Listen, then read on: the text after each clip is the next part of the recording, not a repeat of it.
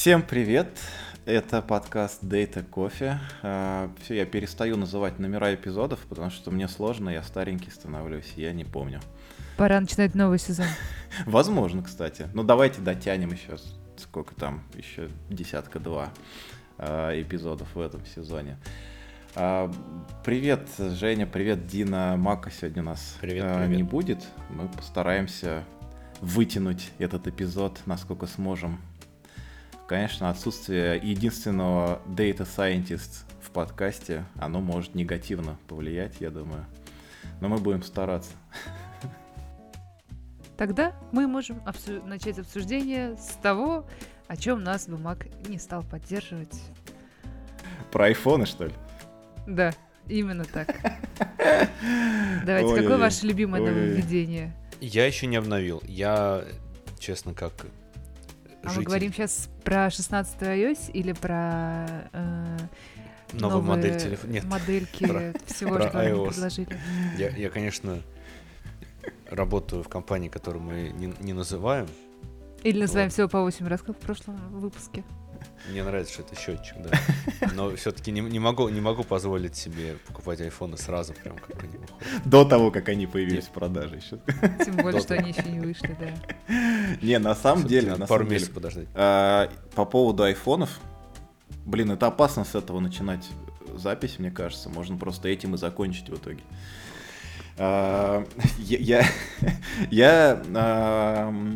Что хочу сказать. Очень большой хайп, и просто все писают кипятком по поводу вот этих вот супер лок-скринов новых. Но я не могу разделить эту любовь. А что в них супер? Ну, я не знаю, вот виджеты вот эти вот. Единственная фича... Я не нашла, где кнопочка с виджетами. Я тебе скажу, вот когда у тебя открыт экран блокировки, ты зажимаешь на этом экране палец и держишь. И у тебя вылезает... Там есть настройки. Да. И в настройках предлагают добавить новые обои. Вот когда ты новый экран, новую пару, точнее, экран и хоумскрин. Локскрин и хоумскрин. И там, вот в тех вариантах, там большой прям простор, там куча конфигураций, можно и виджеты закидывать, и всякое. Единственная фича, которая там, хоть сколько-то, мне кажется, стоит внимания, хотя я, честно говоря, не нахожу ее очень практичной. Это то, что если ты вешаешь какой-нибудь портрет или фото кого-нибудь на этот локскрин, то может теперь очень красиво, эффектно залезать там голова, допустим, или шевелюра на часы. На часы. Да. Но... Это неплохо, я, пожалуй, соглашусь. Я не знаю, насколько это практично. Мне кажется, это ухудшает качество чтения. Я хочу просто время посмотреть, а вместо этого вижу часть, потому что часть закрыта там чем-то. Значит, ты будешь угадывать время, и Альцгеймер наступит не сразу. Интересный, да, поворот. Надеюсь. Может быть, действительно стоит... установить это на локскрин этот. Но вообще, по поводу нововведений, я не знаю, вы уже установили, да? Может, из-за этого Мак сегодня решил не прийти? Да, я установила сегодня специально к нашему подкасту, чтобы рассказать, вау, как круто. Но вау, как круто не случилось. Я не установил. Я ждал, когда кто-нибудь на территории России установит, у него не заблочат телефон, и после этого я... Вот, это я, так что можешь после меня, вот пока мы записываемся, телефон тебе не нужен, можешь как раз поустановить. А может, именно сейчас залочат, кто знает. Не знаю. А по поводу списка обновлений, на самом деле я установил, по-моему, пару дней назад, когда там вышло, в понедельник вечером вышел апдейт, и я его сразу пошел устанавливать. И я тоже сначала сразу после установки не впечатлился, потому что в первую очередь я пошел смотреть на все вот эти вот, как они называются? Виджеты или что там? Я пошел посмотрел набор всех... этих обновлений, которые входят в свежую macOS. разобрался, почитал и начал каждое прям проверять, что меня хоть как-то зацепило. Понятно, что у нас там нету всякой спутниковой связи там и не будет даже при покупке 14-го айфона и прочее, но другие вещи. Самая киллер фича, ну ладно, не самая, но одна из, которая точно меня впечатлила, это, короче, новое использование всяких таких дополнительных чипов, которые в процессорах телефонных с нейросеточками там и прочими штуками и графикой. Наверное, это больше с графикой связано. Короче, с фоток просто нажатием на фотки на кого-нибудь можно выделить этот предмет или человека, скопировать это и куда-нибудь потом вставить. Выглядит это просто волшебно. Я не знаю, пользовался кто-то этим или нет. Прекрасно. Это очень круто выглядит. И, а еще одна фича, которая, собственно, я на самом деле не знал вообще, что такое есть. Если слушателям будет интересно, если вдруг кто-то не смог разобраться, я могу отдельно еще показать, но вот я пока просто коллегам-ведущим покажу. Вот если есть фотка, и я вот нажимаю, он ее так, значит, красивенько всего пробегает. Сейчас. И, значит, можно потом копи сделать куда-нибудь. И он скопирует PNG с прозрачным фоном, и можно потом это куда-нибудь использовать. Но это не самое интересное. Я узнал, что, оказывается, вот держа палец, вот когда ты выделил этот предмет, можно другим пальцем смахнуть вверх, открыть, например, Telegram. Где он у меня там? Сейчас я... Ага, вот он. Открыть Telegram, открыть какой-нибудь, значит, чат. И в этот чат эту фоточку сбросить. Вот это правда круто. И, короче, если таким образом сбрасывать, самое крутое, что если ты вот именно перетаскиванием, не копированием, а перетаскиванием сбрасываешь, то эта картиночка вставляется как телеграм-стикер. Я не знаю, как они это сделали. То есть там не видно ни вот этого фона всего, ничего вот этого не видно. И мне кажется, это очень прикольная штучка. Потом несколько мелких каких-то доработок, типа отметки сообщений непрочитанными в сообщениях. То есть, понятно, это было в почте, там много где еще, но вот именно в сообщениях, в iMessage, в SMS этого не было. Откаты или восстановление удаленных сообщений. Потом очень удобная фича, которую я давно ждал. Мне кажется, я ее где-то видел, может, в Google Mail или еще где-то.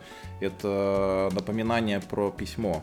То есть теперь, если у тебя есть письмо в Mail App, ты можешь поставить напоминашку, что надо к нему вернуться через час, например, или через какое-то время. И, наконец, еще одна киллер-фича, которая тоже меня зацепила. Я знаю, я много сегодня говорю, как обычно. Опять связанная с этими же графическими всякими, я думаю, чипами от Apple. Если вы помните, в iOS, по-моему, 15 появилась возможность на фотографиях выделять текст. И это же появилось и в макбуках на M1, по-моему. То есть ты можешь просто фотку открыть и сразу начать выделять текст, переходить по ссылочкам с этой фотки. То есть он на лету распознавание делает. С iOS... При условии, что это не фотография PDF-ки. Фотография... Мне кажется, если это фотография, то он везде может. Короче, в iOS 16 появилась возможность в любом месте, где ты смотришь видео, поставить на паузу это видео. И оттуда тоже переносить, копировать весь текст и выполнять поиск, переход по ссылкам и так далее. Вот эти штуки, мне кажется, очень, очень крутые. И напоследок, я закончу свой рассказ по поводу айфонов и iOS. Самая странная часть в iOS 16, которая мне показалась максимально просто странной. Я не знаю, зачем это, в принципе, могло бы быть нужно, но вы, как геймеры, сейчас мне расскажете. В iOS 16 появилась возможность использовать два внешних Bluetooth контроллера, геймпада, для управления одним персонажем в игре. Они называют это Buddy. В игре на телефоне? Да. Они называют это body controller. Я не знаю, зачем это нужно. Ну, то есть, в принципе, я могу понять, зачем может быть нужен контроллер. Ну, в какие-то там платформеры может поиграть или еще гоночки. Я не знаю насчет телефона. Watch 3. Вот. Но зачем использовать два контроллера для управления одним персонажем? Вот это максимально странно. Я не знаю, зачем. Может, вы мне расскажете. Но у меня одно подозрение, что, может быть, когда ребенок играет, помогать ему, но я бы не делал это настолько сложно. Не-не-не, они это, во-первых, что странно, я понял, если бы они где-то отметили, они прям говорят, что это крутая штука, потому что теперь те сложные места в играх, которые вы не можете пройти, то есть они немножко с другой стороны зашли вроде, вы можете попросить своего друга, там, коллегу, еще кого-то, помочь вам пройти это место, то есть вы управляете чем-то одним. Вот я не знаю, какой-нибудь Halo у Microsoft был, где надо было там одному рулить машиной, а другому стрелять. Но там это два разных персонажа. А это, наверное, может для таких же случаев, чтобы управлять одним. Ну, короче, это самое странное, что я увидел в этом обновлении. Но вот эти фичи с фоточками, с распознаванием меня, конечно, очень впечатлили. Я расскажу про свою печаль сегодняшнюю с айфоном. Но, правда, тут дело не в 16-й iOS, а в том, что у меня появился дверной замок, который работает с Apple HomeKit. И прямо с телефона можно смотреть на то, кто там у тебя по коридору шастает. Это, конечно, хорошо. Можно? Да, можно разговаривать тоже с этим человеком. То есть даже если тебя нету дома, а тебе позвонили, ты можешь с ним поговорить. Так вот, что меня расстроило? Во-первых, что меня обрадовало. Подносишь телефон к этому звонку, и он его узнает и внедряет в дом, в умный дом. Ну, должен, по крайней мере. Но с моим дверным звонком что-то пошло не так. Может быть, какие-то настроечки нужно подкрутить. Может быть, еще что-то. Я 40 минут пыталась это сделать, у меня не получилось. Пошла читать инструкции, пока еще не дочитала. Вот это меня расстроило больше всего за сегодня. Да, это может быть неприятно. Это может... Может, стоит откатиться до 15-й, если там все хорошо? Надо... А откатиться нельзя же, да? По-моему, они не дают такой возможности. Нет, нельзя. Эх, да. Что я заметила в 16-й iOS? Там очень красивые часики на экране блокировки.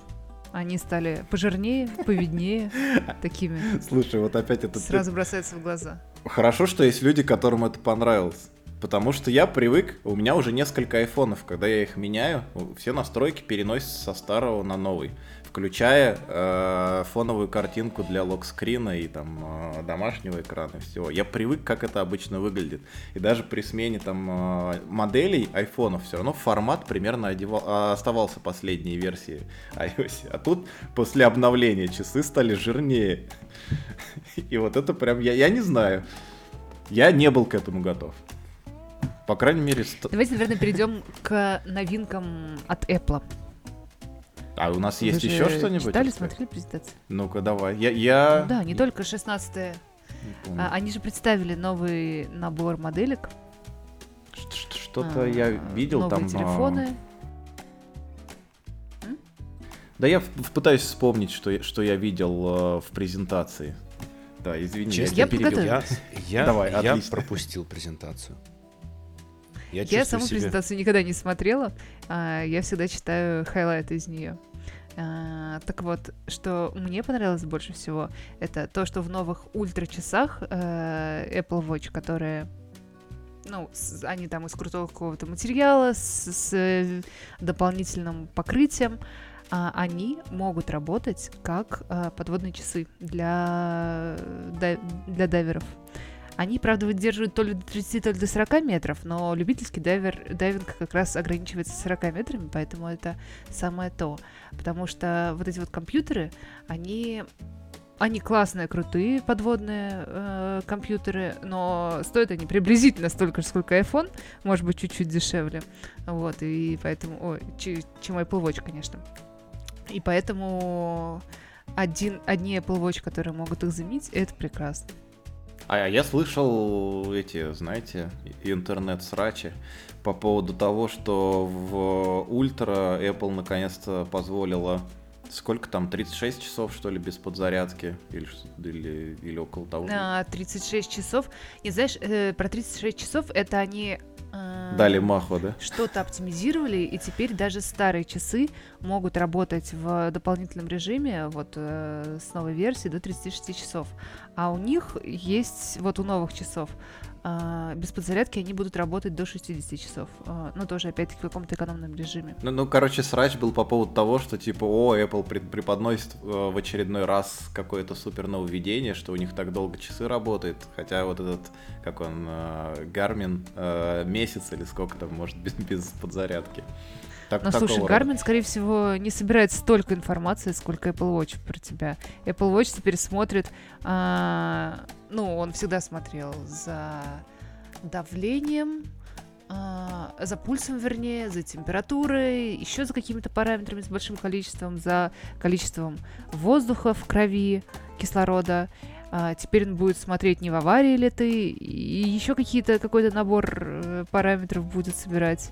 В общем, так что это не просто так. Я вспомнил еще одну... В никуда потраченный заряд. Еще одну фичу вспомнил из iOS 16, что теперь в приложении здоровья есть функция напоминания про прием медикаментов. Вот это вот «Дед, пей таблетки». О, это прекрасно. Мне очень понравилось, потому что я на самом деле хотел что-то подобное. Я, мне кажется, минут на 15 просто ушел в настройку, потому что я тоже какие-то там витамины, бывает, все что-то, когда принимаю, хочется напоминалки. Там, короче, можно настроить, какой тип медикаментов у тебя, что это капсула, там, таблетка или еще что-то. Можно настроить цвета. Более того, если у тебя это капсула, которая вот такая из двух половинок обычно соединяется, когда производится, у этой капсулы можно настроить типа левая и правая вот эта вот часть, цвета их тоже. Короче, они заморочились, капец. Но было забавно посидеть пару дней. А еще я слышала, что они теперь смотрят на совместимость этих таблеток и рассказывают тебе, что с чем принимать нельзя и нужно там разносить по времени. Это прекрасно. Apple и iOS растут вместе с тобой. Или ты вместе с ними. Да, прикольно. Продолжим. Я все-таки вернусь в канву новостей. И второе нововведение, которое мне понравилось. Да, кстати, Apple Watch есть не только супердорогие ультра, которые держат 40 метров воды над тобой, а это 4 дополнительные атмосферы. У них еще появились новые наушнички AirPods Pro 2, у которых самое классное, понятно, что они там, у них лучше шумоизоляция, лучше звук, все такое, но самое классное то, что у них появилась, наконец-то, регуляция громкости прямо на сенсорной части микрофончика. И вот этого нам очень давно не хватало. Как это выглядит? Это надо, типа, что-то там, потереть ухо или что надо сделать? Да-да-да, слайдить просто вверх-вниз. Прикольно. Интересно. Про телефон не так интересно. Там есть две модельки маленькие, убогенькие, есть топовая модель. Самое интересное у нее это челка, про нее уже все послушали, что эту челочку, кружочек вот этот вот черный. Челочки больше не будет, будет черный кружочек, который внедряется в... они то, что UI, да, подстроили. Они называют это Dynamic Island, динамический остров. Я уже читал, что Xiaomi собралась в следующей версии Android под свои устройства добавить это. Я не знаю, на все устройства или на... вообще, я не знаю, я еще не решил, это вау или что за... Что у нас было за слово? Они просто красиво обыграли техническую дырку. Не знаю. Они говорят, что если прятать, как остальные, камеру за стекло, то это сильно влияет на качество, собственно, изображения с этой передней камеры. Я могу это понять, но вот эти возгласы волшебные, восторженные, извините, что, типа, только Apple могла до такого додуматься. Не знаю. Я вот пока не решил, что это действительно... Может быть, надо этот 14-й iPhone купить, чтобы понять, что это действительно так красиво и удобно выглядит. я хотел сказать по поводу... Я с большой вероятностью куплю 14-й iPhone, просто потому что мой сейчас 11-й, и его уже просто пора в какой-то момент будет менять на что-то. Я вот в новости вычитал, что Apple перестает производить все остальные айфоны. Останется только 14-й. Серьезно? Они хотят полностью перейти на 5G сети, да. И мне интересно, как это повлияет на рынок айфонов в целом. Это необычное такое заявление. Даже не знаю, что сказать. По линейке айфонов меня сильно расстроило, что в 14-х айфонах, среди 14-х айфонов не будет мини. Я как раз для себя нашел мини и думал, что это то... Короче, те, кто больше всего кричат в интернетах и жалуются Apple, на тех Apple и ориентируется, похоже. Я не знаю, я много людей знаю, которые хотели мини, покупают мини, и вот с 14-м у них такого не получится. Значит, 15-й будет с мини. Потому что все начнут кричать.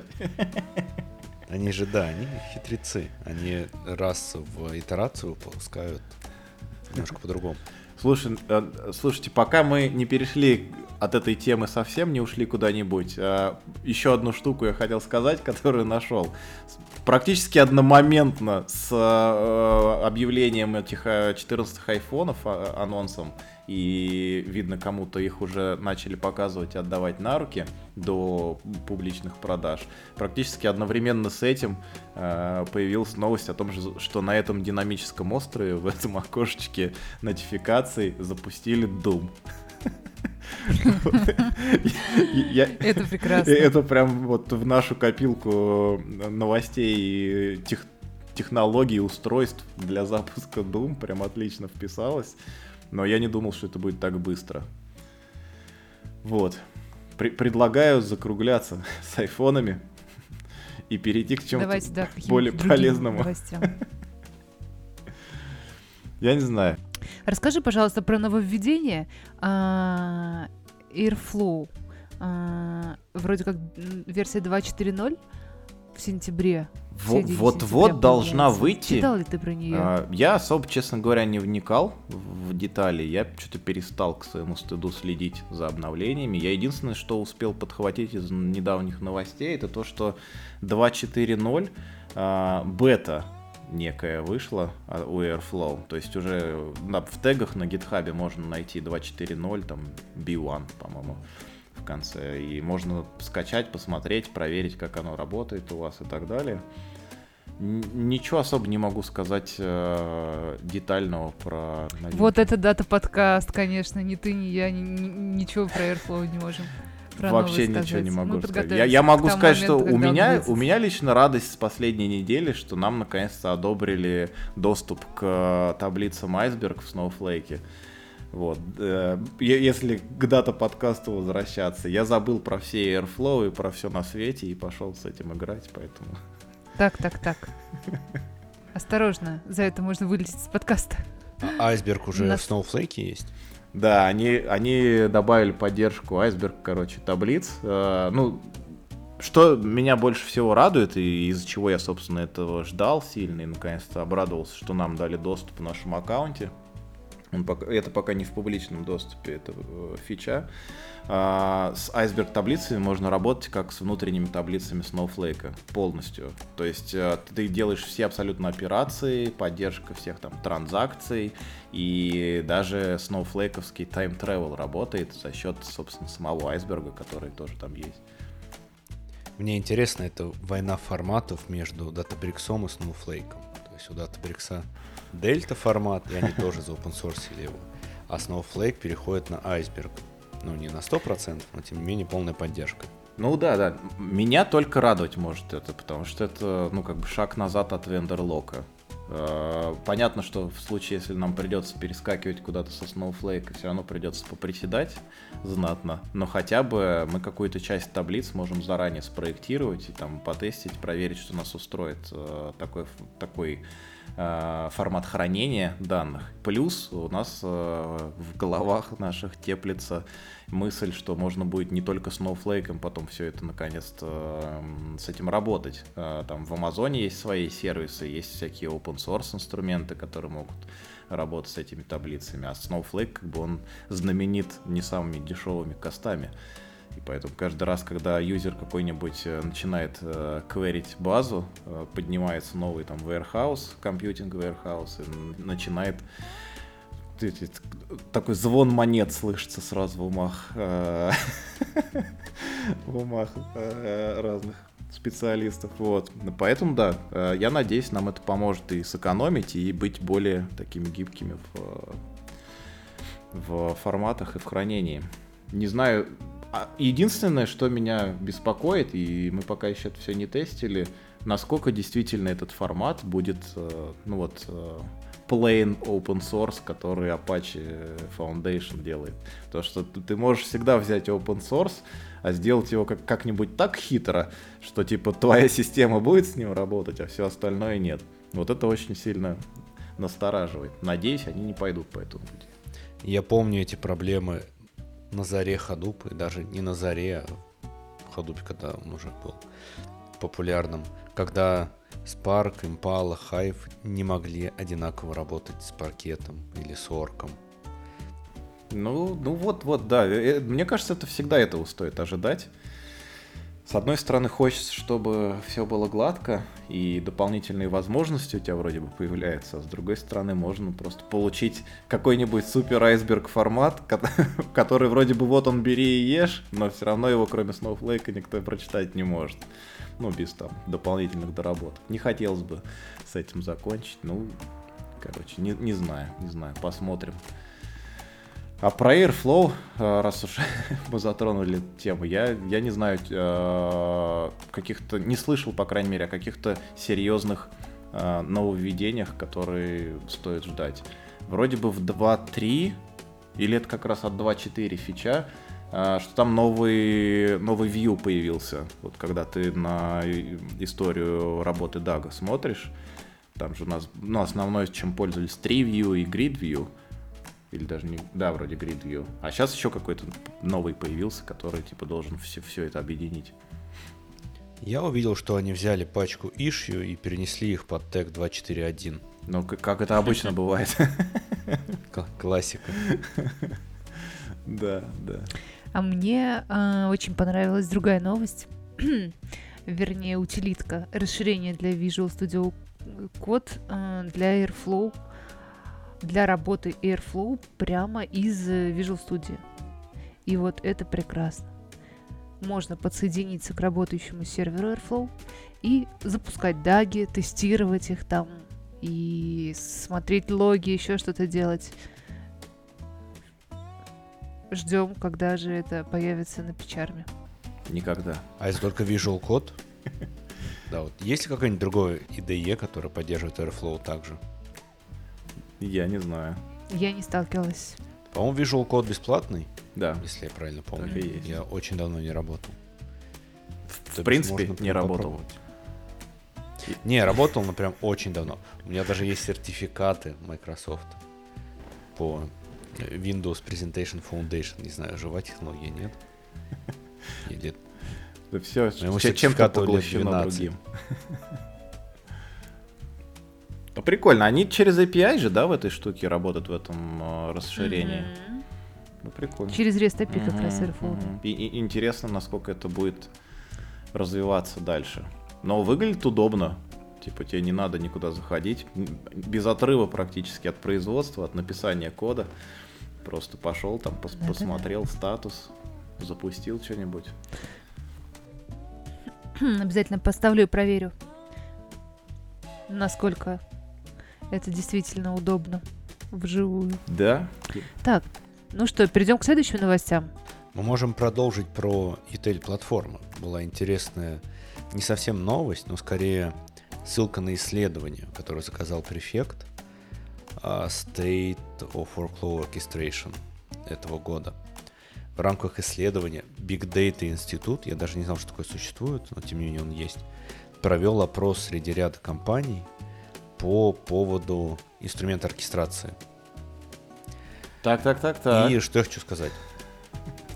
Что? Да я угадаю, кто на первом месте, учитывая, что все это заказывал Prefect. Да. Ну давай же. И, кстати, нет. Prefect не на первом месте, на первом месте Airflow. По разным опросам, каким бы вы хотели пользоваться инструментом на следующем проекте, если бы вам дали прямо сейчас изменить. В общем-то, Airflow занимает лидирующие позиции, несмотря на то, что сам инструмент появился аж в 2014 году. Prefect и Dagster в 2019, как такие звучные для меня альтернативы. И тут есть еще Флейта, если я правильно называю, Temporal, Argo, Addons и старичок Luigi. Да. Да, это классика. Но тем не менее, они на втором месте, надо сказать, что они не то, что где-то там в середине или в конце списка. Airflow почти 10 лет. Я так округлил, но тем не менее. Неужели нет какого-нибудь нового игрока на рынке, который бы смог этого мастодонта с первого места скинуть? В чем секрет? Да, есть. Мне кажется, знаешь что, те, кто привык к Airflow, они просто не хотят, им лень слезать на что-то другое. Вот давайте сейчас меня закидают шапками и еще чем-нибудь нелицеприятным, возможно. Но давайте признаем честно, Airflow не идеальный инструмент. Вот, ну серьезно, есть куча моментов, которые, ну, для меня выглядят очень странными и выглядели изначально, но ничего лучше не было. А есть ли что-то лучше сейчас? Ну, это другой вопрос. Вот мне кажется... Нет, это тот же самый вопрос. Как только появится что-нибудь лучше... Люди начнут переезжать. Да. Я думаю, люди уже начали переезжать, и именно поэтому в этом опросе, например, какие там вы инструменты для, собственно, оркестрации используете, там есть вот эти, собственно, и Flight, Dagster. Мне, например, очень нравится Dagster. Вот. Просто я говорю, вот конкретно про себя могу точно сказать, что просто лень все то, что было нажито, как говорится, непосильным трудом, сидеть и подгонять под новые реалии, под новую среду этого Дагстера, например. Но здесь важен опрос, что бы вы использовали, если бы начинали новый проект. И Airflow там все равно на первом месте. Это тоже лень. Жень, вот честно, это просто, ну я знаю этот инструмент, не хочу ничего нового учить, пусть это будет Airflow. Может, и нет тех проблем, которые могут решить новый инструмент? Ну, не знаю. Какие проблемы Airflow ты бы хотел решить прямо сейчас? Ну, прямо сейчас, скажем так, проблемы, с которыми я сталкивался и которые можно было решить, и Airflow постепенно решает сам. Просто это долго происходит, но, тем не менее, выглядит так, что легче, опять же, возвращаясь к лени, проще, да, дождаться, когда это наконец-то появится в Airflow, чем начинать что-то переносить. Ну и огромное, конечно, комьюнити.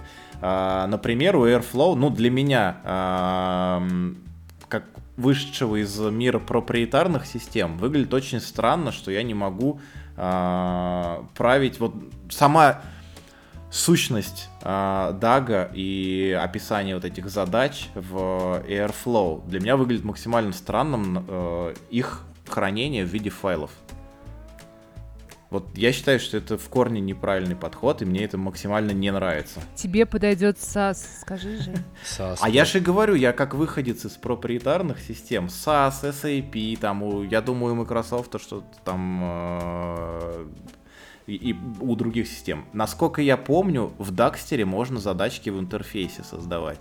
То есть вот для меня это была бы киллер-фича, из-за которой я согласился бы на это приключение. Знаете, чего мне не хватает в Airflow? Мне не хватает возможности двигать тасочки так, чтобы там неприличные слова из них можно было написать. А в SAS можно было? В SAS можно было. Надо, приходится об этом думать заранее, да, когда ты создаешь свои пайплайны. Нет, там все автоматически, к сожалению, раскидывается. Не, ну можно же подвинуть. Никакой тебе. Таски-то можно? Нет. В Airflow? Как нет? Нельзя. Нет. В GraphView точно можно. Нет. Серьезно? Я был уверен, что можно. Кажется, ты просто не видел Airflow. Да, сегодня только буквально на него смотрел. Не знаю. И двигал тасочки. Но там точно что-то динамическое было, я был уверен, что можно и двигать. По крайней мере, в таск-группы проваливаться можно. Раньше можно было в сабдаге проваливаться, насколько я помню. Вот именно вообще двигать звучит как челлендж. Сделать такой даг, чтобы слово все-таки образовалось. Пожалуй, да. Будем писать собрать из букв Ж, П, А и О слово «счастье». «Счастье дата инженера». Можно 3 слова собрать еще из этих 4 букв. Да, да, это прям расстройство. Хорошо, что я об этом не знал. Надеюсь, я посплю и забуду про это. Про то, что в Airflow нельзя таски двигать на экране. Это фейл. Вот, а вы говорите, некуда как бы переходить. Вот же явные вещи, из-за которых надо двигаться во что-то новое. Но основной тренд сейчас, если я правильно все читал, это zero code. Low code или zero code. То есть то, чем Airflow когда-то взорвал рынок, когда можно описать DAG с помощью кода и положить файлики, сейчас это критикуется. Давайте вернемся снова к SAS, информатику, чтобы кода вообще не было, чтобы мы могли эти кубики двигать мышкой. Ты знаешь что? Я хочу сказать, что, возможно, полностью написание всего не нужно. Пусть останутся, допустим, операторы, как они там называются, сенсоры и прочее, вот эта вся часть от Airflow, она пусть останется в виде кода, и ты, ну, в смысле, в твоем собственном там репозитории все новое, что ты хочешь туда привнести. Но фича именно с созданием самих пайплайнов из этих кусочков в интерфейсе, мне кажется, это ну, просто необходимо. Без этого невозможно передать кому-нибудь. Вот есть человек, который не знает, он не дата-инженер, он не умеет там JSON перекладывать, вообще ничего не умеет. Но ему надо перенести... Не пускайте его в дата-инженер. Вот смотри, ему надо перенести файл отсюда вот сюда. Этот человек, у него в подразделении где-то есть бюджет, он готов тратить деньги на то, что он напишет, даже насколько бы неоптимально оно было. Ему... Хочет он или не хочет, придется ждать, когда команда доблестная дата-инженеров придет и запилит ему этот пайплайн. У нас, например, для этого есть отдельный продукт-менеджер, который мы покупаем именно для POC и всяких игр пользователей с данными. У них есть отдельные области в хранилище, у них есть доступ в этот инструмент, который вот как раз вот no-code. Они там двигают эти кубики, складывают их друг с другом, делят и прочее. А знаешь, что делает Яндекс, чтобы избежать этого безобразия? Они всех тестируют при входе на то, что те умеют кодить. И любой менеджер сможет тебе пайплайн написать. Ужас, ужас. Не хочу в Яндекс. Ну так вот, когда у них кончаются силы на ожидание того как бы монстра, которого они запустили в этом инструменте, или у них кончаются деньги в бюджете на все эти обработки, потому что это все делится на каждое подразделение, все, что они там изобретают. В этот момент они могут прийти и сказать: все, мы готовы, мы проверили, мы знаем, что нам надо, сделайте теперь нам, как это должно быть в своем Airflow. Вот именно из-за отсутствия этого функционала в Airflow. В итоге приходится иметь 2 инструмента в стеке. Я не считаю, что это хорошо. Мне кажется, сегодня Алекс покусал Airflow, и он очень на него зол. Не, меня покусал другой человек. Человек, точнее, не Airflow. Но дата-инженер, очевидно, это вот прям к гадалке не ходи. Да я угадаю, в каком он подразделении. Раз уж вы сами расчехлили наш счетчик, скажу про Яндекс, что Нирвана — это инструмент для построения ETL-процессов. Она позволяет в визуальном редакторе двигать кубики. При этом каждый кубик — это полноценный код, там можно написать что угодно, почти на любом доступном Яндекс языке. Правильно я помню, что под капотом это Нирвана Луиджи? Нет, это Нирвана, которая в большом Яндексе. Яндекс же делится на 2 части, условно. Большой Яндекс, от которого... То есть вы написали 2 шедулера. Один поверх Луиджи и один... У нас, я даже скажу, их не 2, их больше. Это же... Большой и малый. Как медведица. Ну, не знаю. Вот, по-моему, в этом же Дакстере как раз то же самое можно делать. Ты там настраиваешь набор того, что выходить будет из твоего вот этого кирпичика, что в него входит, и внутри можно писать код. Может, я что-то путаю. Может, это опять что-то, какие-то флешбеки из прошлого с проприетарными инструментами. Ну, короче, мне кажется, это вот важная часть, важный элемент, которого в Airflow не хватает, и я не знаю, как его быстро туда добавить. А ты знаешь, что Airflow open-source приложение? Вот это вот провокационный вопрос. Что ты хочешь этим сказать? Мы постоянно в новостях. Ты можешь взять и написать это. Да, мне кажется, это написать проще будет новый Airflow, чем в текущий Airflow это добавлять. Слишком много завязано на... Ну почему? На там есть... Подход. Ты просто пишешь свой GUI, который пишет под капотом, собирает твои из операторов твои тасочки. Я думаю, они к этому придут когда-то, потому что запрос на это есть. И мне кажется, это будет. Изначально, если вы помните, в первом Airflow, от которого мы еще до конца, кстати, не ушли, не было, как они назывались-то, сериализации дагов, и веб-сервер отдельно должен был иметь доступ к папочке с дагами, и он сам отдельно оттуда что-нибудь забирал. Если у вас что-нибудь с синхронизацией между веб-сервером и шедулером, например, упадет, то может получиться так, что у вас запущен тот код, которого вы в веб-сервере не видите. И это только со второй версии появилась сериализация, и, по-моему, какая-то часть шедулера считывает даги, сериализует, кладет в базу, и все остальные уже там воркеры и прочее оттуда забирают. Вот. Но это вот как раз шаг на пути к тому, чтобы иметь все в базе все-таки описанным. Останется просто редактор прикрутить в какой-то момент всего этого, и все будет, вот жизнь наладится, я вам обещаю, в этот момент жизнь наладится. И все-таки вот я бы, если бы начинал новый проект, я бы выбрал Airflow из этих open source редакторов. Просто потому, что тысячи строчек кода вокруг Airflow написано, интегрируется почти со всем, и любой новый инструмент из Modern Data Stack, он должен интегрироваться с Airflow. Кроме того, найти дата-инженеров на Airflow гораздо проще, чем обучить какой-нибудь самописной штуке. Я вот... Так что никуда ты от Airflow не уйдешь. А вот скажите мне, вот, ну понятно, у Яндекса там все по-своему. В целом в мире Airflow насколько популярны есть комьюнити провайдеры, какие-нибудь коннекторы, например, к Фейсбуку или к там еще какой-нибудь аналитике из вот таких социальных сетей?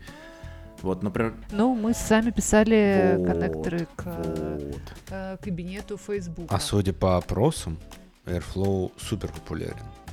Ну вот, а есть, короче, куча инструментов. Вот я специально не хочу проприетарщину рекламировать, но вот тот второй инструмент, который мы держим для всяких экспериментов, у него офигенные коннекторы и к Гуглу, и к Фейсбуку, там, и прочему.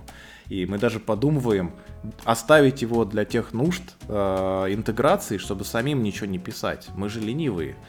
Мы же IT-профессионалы. Если бы этот проприетарный инструмент не отличался по функциональности от Airflow или был бы хуже, то за что вы платите? Так, а все деньги? Просто... Не, все просто, Жень. У них есть коннектор. Этот коннектор поддерживается полностью ими, он обеспечивает прекрасную работу с тем источником, Фейсбуком, там, Гуглом или прочим. А в Airflow у тебя есть оператор для запуска этой интеграции, этого коннектора из того инструмента. Вот. Но если бы была интеграция готовая, понятно, все бы, наверное, пошли... Я думаю, есть какие-то наработки, но вот я не видел именно дико популярных таких вот штук для Airflow. Может, я просто плохо искал. Я допускаю такое. Ну, короче, есть недочеты. Пусть ребята нас послушают, добавят это, и все будет замечательно. Давайте пока, к сожалению, хочу напомнить, что наш подкаст не переводится на английский язык, и поэтому основные разработчики Airflow, скорее всего, не смогут. Не, кстати, там есть и русскоязычные тоже. Make Airflow great again. Great again. Срочно. Отлично. Хорошее завершение для новости про Airflow. прям буквально, как это, молния или one-liner, TJournal все-таки закрылся, как мы бы этого не хотели. Но у нас продолжают все новости ссылаться на TJournal, поэтому я их не вижу. Это потому старый. Что я вижу либо вас, либо TJournal. Либо VPN. Не-не, все, новых новостей точно там не будет. Там была серия таких мемных видео прощальных, на которых все ставили смайлики со слезинками. На самом деле очень удобный был источник информации, я им пользовался достаточно давно. Придется либо свое что-то изобрести и запустить, либо найти что-то готовое. Так, что у нас еще?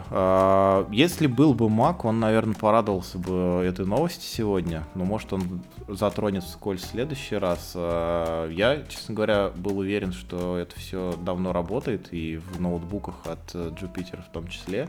Но вот люди говорят, что добавили, наконец-то, поддержку нескольких GPU сразу при работе с Jupyter ноутбуками.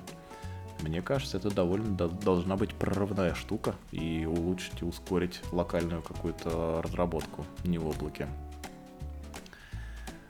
Вот. Не знаю, насколько вы вообще задействованы в этих... Ну, Женя, понятно, Женя сказал. У него геймпад, колбаски и вот это вот все. NVIDIA. Конечно. Ну, я просто дата-инженер, что с меня взять? Не, я когда-то подумал о слай видеокартах, но это же сразу 8К нужно, телевизор или проектор, сразу большие расходы накладные. Погоди, они только дают больше разрешения картинки? Две видеокарты? Я не знаю, у меня их нет, слай видеокарт. Я просто считал, что это именно для производительности очень полезно. Всякие там шейдеры обрабатывать, а выводить можно просто к одной из них двух подрубить монитор 2К. И на него все выводить. Ну, так был когда-то, на заре. Я не знаю, как это сейчас работает. Но сейчас видеокарты упали в цене. Криптовалюта падает. Добывать ее невыгодно. Видеокарты снова дешевеют. Возможно, когда-нибудь у меня и слай появится. А сколько там можно видеокарт объединять, Жень? Ты не знаешь? По-моему, 3. 3? В пределе. Прикольно. Это же можно колбаски в ганте двигать. Они будут более плавные. Я думаю, нет. FPS. Я думаю, это будет большое разочарование, кстати, когда ты супермощный там девайс себе заведешь и ждешь, что там будет все заточено под него, но нет. Это также было мое большое разочарование с Teams и Zoom, поддержкой Apple Pencil с iPad. В этих приложениях. Ну, то есть в Zoom она номинально там есть, а в Teams вообще нет. И выглядит это вот, ну, прям самая последняя фича, о которой они думали, что, наверное, логично по популярности этих инструментов, но тем не менее. Лично я жду обновления Ведьмака 3-го. CD Projekt. А как же 4-й Ведьмак, который заанонсировали? Его анонсировали, я не знаю, когда он выйдет, но про 3-й Ведьмак они обещали Next Gen патч с новой графикой в течение года. И это повод. Повод перепройти его еще раз. Поработать неурочные в Яндексе, накопить с обедов, откладывая на вторую видеокарту. И перепройти 3-й Ведьмак, да. Давайте перейдем к новостям робототехники. Вернее... Так. Интересное применение настенных роботов. Есть такие настенные роботы. Они такие двухколесные платформы 15-20 сантиметров. И к стене они крепятся с помощью насосов. И при этом передвигаются по этой стене. И вот инженеры решили этих роботов, большое количество, сделать просто настенным органайзером. Они спускаются вниз, когда нужны, забирают что-нибудь у тебя и уходят обратно. Такой мини-склад дома. Прекрасно. Это надо совершенно бесполезная, ужасно выглядящая, но супер хай-течная штука. Внешний вид можно быстро доработать, я думаю. Главное, чуть подправить характеристики, чтобы это была не маленькая такая коробочка, а более-менее такой мини-холодильничек для винишка. И все, у тебя, представляешь, у тебя несколько таких роботов. Ты что сегодня? Сегодня хочу шардоне. Нажимаешь просто в Apple Home кнопочку, и тебе спускается бутылочка нужной температуры. Может быть... Нет, подожди, нажимать на кнопочку, когда можно просто сказать своей Марусе, Алисе, да. Точно. Не, это может далеко пойти, мне кажется. Интеграция, нам нужна интеграция с HomeKit'ом, чтобы он приносил таблеточки, которые тебе нужно в этот момент слопать. Точно. Дед, пей таблетки. Я переключусь на следующую новость. Вот эта штука меня очень впечатлила. Мне кажется, начали наконец-то появляться продукты, которые могут действительно, основанные на нейросетях, которые могут выстрелить очень хорошо. До этого были, на мой взгляд, очень много всяких экспериментов и попыток хоть что-нибудь показать, что можно с этим делать. Вот сейчас это прям выглядит как продукт. Я говорю о видеоредакторе, который называется Runway. Меня очень впечатлили возможности. То есть вы прям в редакторе на лету, на ходу можете в видео своем там выделить какой-нибудь предмет, убрать его из панорамы, например, человека, который единственный мешал вам в городе снимать там где-нибудь, передвинуть его, или наоборот взять этот предмет, этот subject с видео и перенести куда-нибудь в другой пейзаж, в другую локацию. Мне кажется, это очень круто. Это пересекается, безусловно, с этими нововведениями в iOS, но я думаю, в редакторе сделано гораздо все правильнее, мощнее. Это не просто такая мелкая фича, это прям, мне кажется, за этим будущее редакторов. Выглядит очень круто. На самом деле просто берется расслоение изображения, и нужный слой переносится туда, куда ты хочешь его перенести. Мне кажется, это классно. И если я не ошибаюсь, могу ошибаться, оно даже в браузере работает. Прямо в браузере логинишься и начинаешь редактировать. Наверное, подгрузить надо. Единственное, что видосики свои туда. Я прям впечатлился. Очень впечатлился. Выглядит очень, очень круто. Осталось его в iPhone, в редактор iPhone строить, чтобы... Вот там-то как раз нужна эта функция с двумя контроллерами. С помощью них можно будет редактировать видео в айфоне. Потому что как вот на этом маленьком экранчике что-то там пальцами делать, я не представляю. Я пытался несколько раз, как он называется, iMovie, по-моему, да, который видео редактирует, стандартные Apple'овские. Я пытался там редактировать, это не для слабонервных, я вам скажу. Может быть, у меня пальцы просто толстые, я не знаю. Но очень сложно этим всем управляться. Или маленький телефон, потому что мини нравится. Потому что ты пользуешься миниками, да. Да. Но до этого у меня был плюс. Кстати, вот у меня до этого были плюс-модели, и плюс-модели по экрану как раз соответствуют мини 12-13. Так что в этом плане я не то чтобы потерял. Но... Короче, не очень удобно на экране телефона все это делать. Так, и что у нас там еще из новостей? Есть новости биоинженерии. Жень, ты хочешь сказать? Ты так, я видимо, как раз про эту новость ее закинул Мак. Я тоже ее смотрю и думаю, что как мы будем ее обсуждать без Мака, потому что это как раз тема, которая ему очень нравится, и он бы смог рассказать нам очень... Много интересного. Искусственный палец научили определять материал на ощупь. Не угадала. Ты про другую новость хотела? Да, я про умные очки, которые... А я вообще про третью хотел. Представляете, как у нас разошлись ожидания? Давайте, Жень, ты уже начал про палец. Давайте по очереди. Китайские и американские инженеры разработали искусственный палец с осязанием. Небольшое устройство с, как я понял, не энерго и не суперсложным алгоритмом, который может распознавать материал, которым дотрагивается. Там всего было 12 материалов, вроде не так много, с другой стороны, точность определения достаточно высокая, под 97%.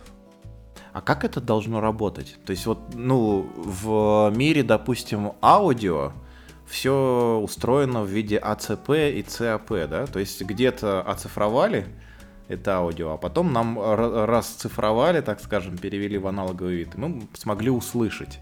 С картинкой тоже понятно, как это делать. А как это должно работать с ощущениями? То есть у нас должна быть какая-то перчатка или что будет возвращать нам это обратно? Или это просто пока работает только в одну сторону, в сторону оцифровки? Я так понимаю, исключительно, чтобы понять, какой это материал. То есть прикосновение и понимание, что за материал, без исследования химических свойств материала. Ну, типа, мягкий, там, структуру какую-то, еще что-то. Даже структуры, наверное, нет. Это именно про сам материал, да, речь идет сейчас? Про... Да, именно про материал. Про состав. И интересно. Звучит так, что обычно, например, моя рука гораздо меньше материалов на ощупь сможет опознать. Ну, короче, не знаю. Интересно всегда, где это можно будет применять. Потому что моя первая мысль, конечно, была, что это можно будет для передачи, допустим, ощущений, там, я не знаю, товар, например, или ткань в онлайн-магазине разместили, как она на ощупь ощущается. А потрогайте, пожалуйста, да, ткань. Ты зашел на веб-сайт, ты можешь не только посмотреть там или услышать что-то, но вот в данном случае можешь еще и на ощупь понять, что, как ощущается этот материал. Вот это было бы, мне кажется, прикольно. Но я не знаю, насколько это может распространение. Ну, или тебе продают вещь под брендом 100% шелка. Ты понимаешь, что там полиэстер на самом деле. Да, искусственным пальцем, и понимаешь. Клево. Нам нужен как раз шестой палец, чтобы он умел такое делать. Да. Это могло быть стартапом, кстати. Ты просто...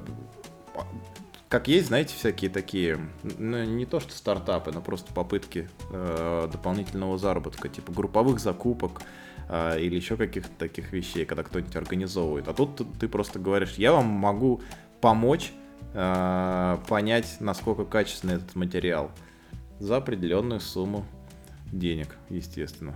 И все. И человек с тобой идет в магазин и ходит там, щупает ткани. Да. Не знаю. Давайте переключимся на еще одну новость про умные очки для незрячих. В общем, это разработка на основе Google Glass. Работают совместно с приложением Invasion AI. И, собственно, эти очки распознают то, что происходит вокруг, и озвучивают человеку, который, собственно, в этих очках ходит.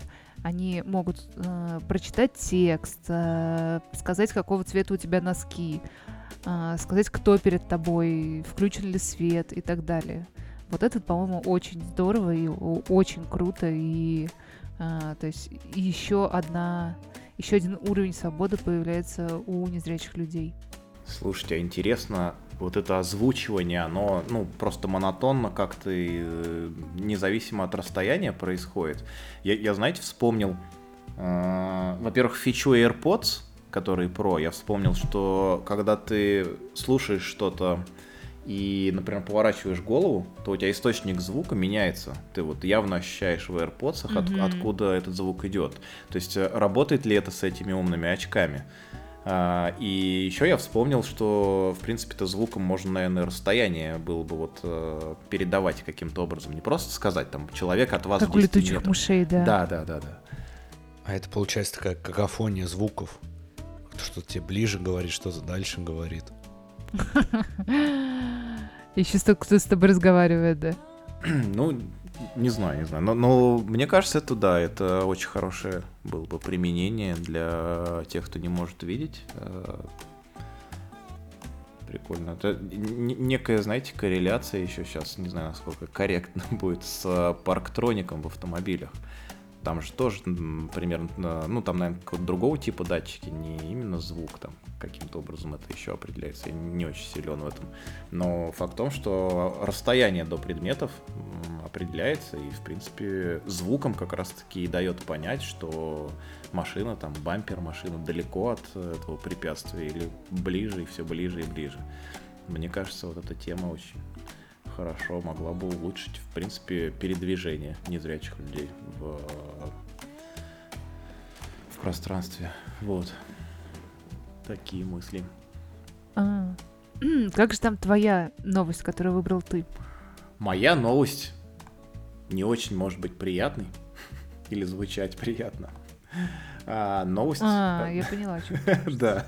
Новость, она про, собственно, лечение и восстановление кожи после ожогов. Вот. Лечит нынче, знаете, чем? Рыбьей кожей. Вот это выглядит максимально странно. Это, ну, такое, знаете, обертывание пораженных участков. Но мне кажется, это интересно, необычно и классный такой способ использования чего-то готового, да, не изобретение в данном случае каких-то новых технологий, а попытка применить что-то существующее, известное просто в новых целях, при новых обстоятельствах.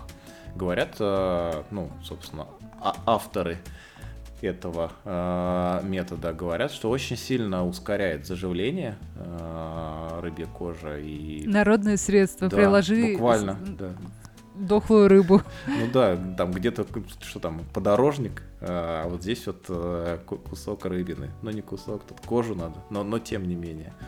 Мне кажется, у меня прикольно. Такие мысли. Будут ли будущие поколения, наши дети или дети наших детей, считать это...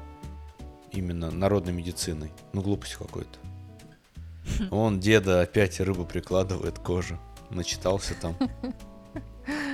Своих старых, да, интернетов. И пусть идет Doom, запустит на умных очках. Да, да. Опять, наверное, опять iOS сглючила и не напомнила таблетки принять. Да, да, iOS 73. Хорошо, что у него на умной таблетнице Doom запускается, хоть отвлечет его.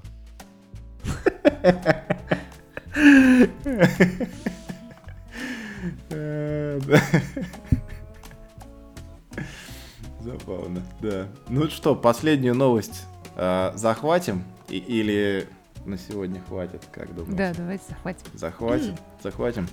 Давайте эту... Ну, у нас тут, на самом деле, в параллели мы обсуждаем, что эту новость без Мака очень грустно обсуждать. Мы обязательно... С другой стороны, мы... Да, извини. Мы начали с айфонов. Можем закончить как раз продукцией Apple. У всех же есть iPad. Старые, относительно ненужные устройства Apple. У меня точно есть старенький iPad. И, судя по новости, которую нам скинул Mac, на этот iPad можно будет поставить Linux скоро. Но зачем? Как это? Ну, а зачем тебе устройство без Linux? Подумай сам. Конечно, хоть одно должно быть дома. У меня есть тоже... Можно ли туда будет сборку Linux от Яндекса поставить? Ну, я хотел сказать, а есть ли такая, но не буду. Ладно, я знаю ответ на этот вопрос. Вот, я тут правильнее, наверное, будет спрашивать, сколько. Есть и не одна. Да. Ну да, ну прикольно. Я просто, на самом деле, счетчик слов Яндекса хочу добить, чтобы у нас было больше, чем в прошлый раз. А как ты думаешь, больше сейчас или столько же? Ну вообще в прошлый раз не так-то много было, на самом деле. Всего лишь 8. Новость прикольная. Я думаю, во многих случаях было бы удобно иметь Linux на устройстве. Я все искал, короче, какое-нибудь более мобильное, более маленькое, чем iPad устройство с нормальной хардовой клавиатурой. Такого формата, типа телефона или вот большого телефона, но с хардовой клавиатурой. Короче, единственное, что я нашел, это какой-то британский стартап. У них до сих пор на сайте висит надпись, типа, мы начнем поставки в июне 2022, вот, или в июле. То есть, ну, я хорошо сделал, что не стал в это вкладываться, вот, но тем не менее, это, кстати, свободная ниша, может, она не настолько популярная, и так же, как с этими айфонами мини. Но, короче, установка Linux на iPad, мне кажется, дело хорошее. И я уверен, что мы к этим новостям и к этой теме с iPad'ами вернемся в будущих наших эпизодах. Я вот сейчас сделаю спойлер. Пока Мака нет, он меня не сможет остановить. У него в семье появился iPad. Вот. iPad со стилусом, там, со всеми делами. Поэтому... Я так понимаю, после этой новости... Кстати, да, возможно. И теперь там на этом iPad нету iOS, или как там, iPadOS, там теперь Linux православный. Да, надо будет его попытать на этот счет пораспрашивать. Ладно, давайте закругляться. Клёвый, интересный, мне кажется, набор новостей сегодня получился, очень разнообразный. И мои любимые... Яблочный. Мои любимые яблочки, но и, к моему удивлению, Airflow, знаете, приземляли, так скажем. Яблоки, чистка зубов и Яндекс. А, все-таки ты добился своего желанного. Ладно, давайте, ребят, пока. Услышимся через неделю. Всем пока. Пока-пока.